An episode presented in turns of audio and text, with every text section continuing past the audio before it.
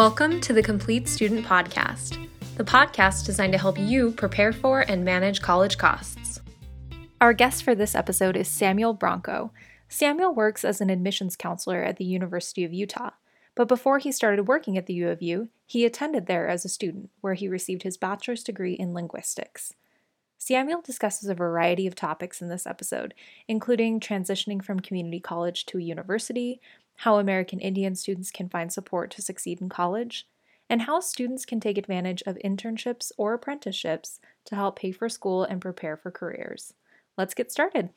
Welcome, Sam. Thanks for being here with us today. Hi, Katie. Uh, hi. So, will you give our audience a little bit of an idea of, you know, what your college journey has been like? Yeah, absolutely. So, um, I am a member of the Western Shoshone tribe, specifically the Te-Moak tribe of Western Shoshone. Um, I grew up in and was raised in Elko, Nevada, graduated from Elko High School in 2009. Um, after high school, um, I didn't really have any set college path necessarily. Um, I think growing up, um, neither of my parents went to college. They the highest education that they had was high school. So um, we there wasn't really a, a, push necessarily to jump straight into college or anything. Uh, it was kind of a um, figure it out on your own type of a, a path. So um, right after high school, um, I went to uh, Great Basin College locally in Elko uh, for a few years. Um, I had a few uh, instances, uh, as happens in life. Uh, my dad passed away shortly after um, I graduated high school. So it was a, a bit turbulent um, straight out of high school. Um, my dream was always to come here to the University of Utah. Um, but um, yeah, it took a while to get up here. I was, it was probably about maybe four or five years before. No, it was actually about about four years um, before I actually came to the University of Utah.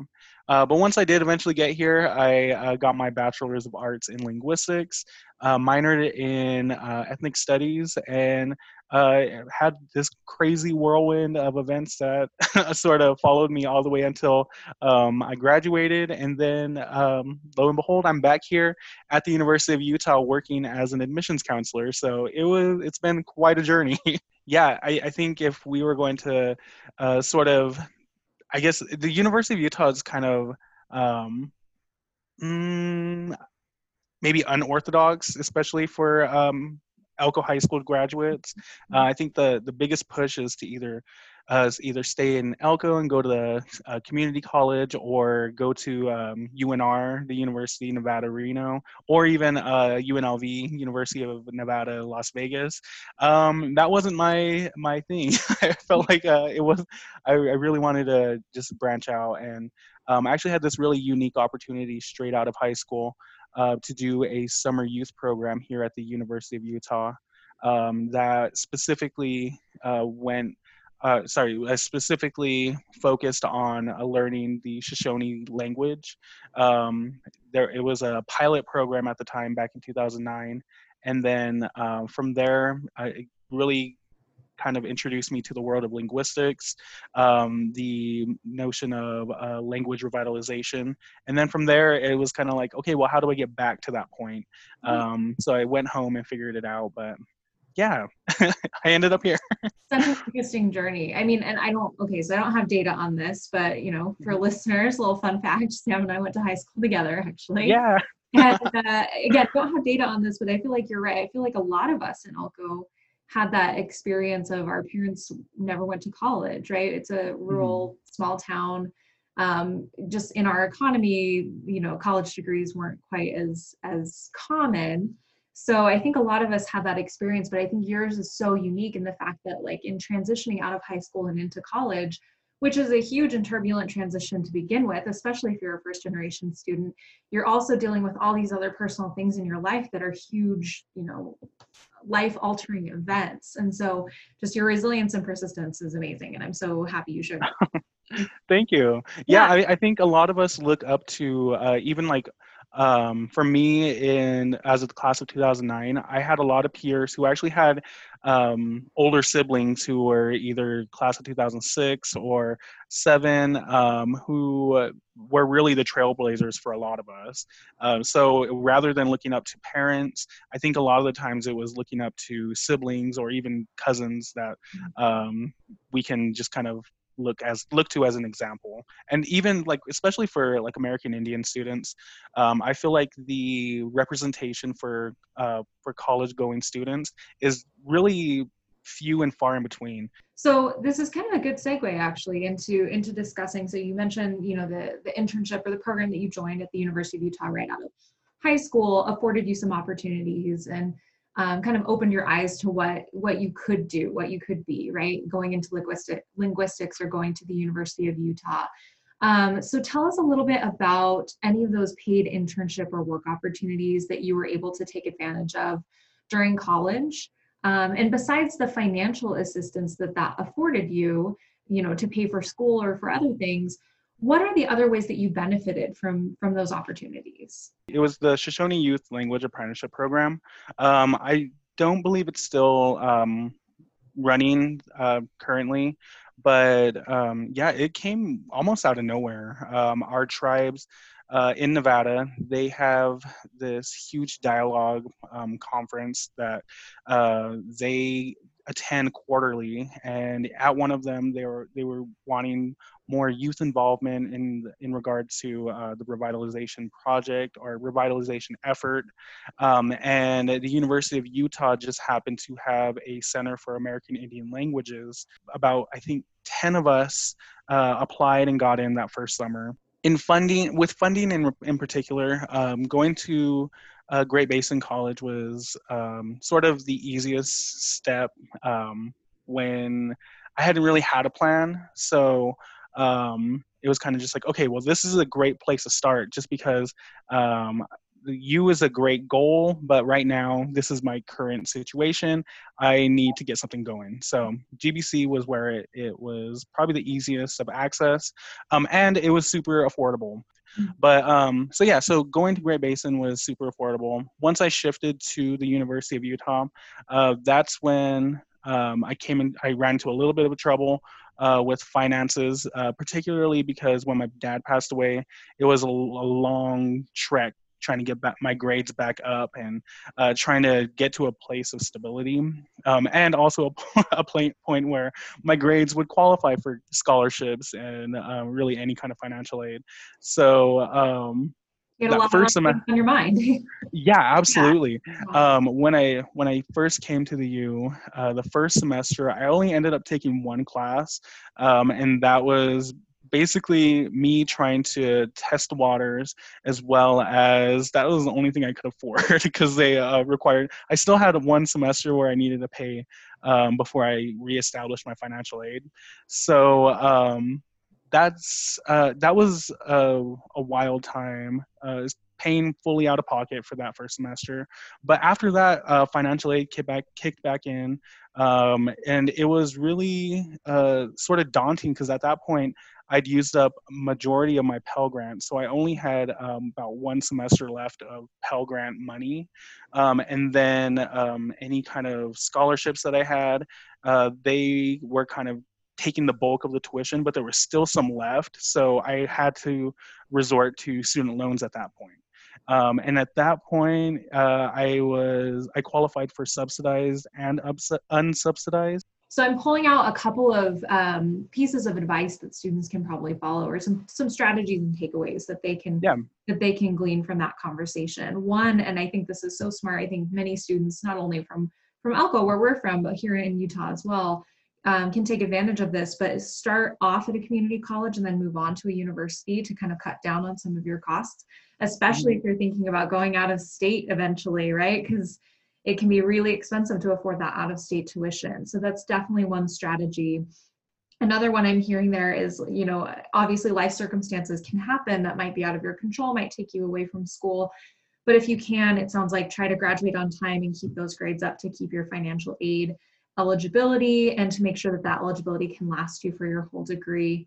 Um, and then the last piece that I am hearing there, and I think that advice is so valuable, is if you do get to a point where you need to borrow any sort of student loan, reading through your terms, talking to your financial aid office about what the student loan entails, what's your interest rate, what is the repayment like, um, is going to be like educating yourself is the most powerful thing you can do. And I absolutely agree with that. So that that leads me directly into my next question. If you had to do it all over again, if you had to look back when you were, you know, maybe junior, senior in high school, what do you wish you would have known before you attended college about paying for college? Yeah, absolutely. Um, you know, I think a huge aspect of college is really kind of figuring out just basically what you want to study. Um, I had a few things in mind, but they were sort of um, they weren't necessarily lucrative. Mm-hmm. so um, I would I would tell myself to uh, look into these programs more. Um, I don't think I really ever went to any college visits. Um, I had the opportunity to, but I, I, think I was just so consumed in like band and everything that um, I never took those opportunities to miss school to go to go to campuses and everything. Um, and I mean, aside from the University of Utah after college, um, yeah, I, I, would say um, to get out there and really visit visit campus and uh, just get to know their programs and what what that even means to um, to attend these these colleges. Um, I think a lot of the times for for when I was uh, going over what what colleges that I wanted to go to or um, what I even wanted to study, I kind of put myself in like a little box of um, the things that I was able to do, um, not realizing that there were other types of studies. Like obviously, like ethnic studies was a huge um, area of interest once I got to the U, um, and I didn't even know existed. I didn't even know linguistics existed until I went to that program. so um, I would definitely say explore explore quite a bit more hmm. um, prior to prior to graduation.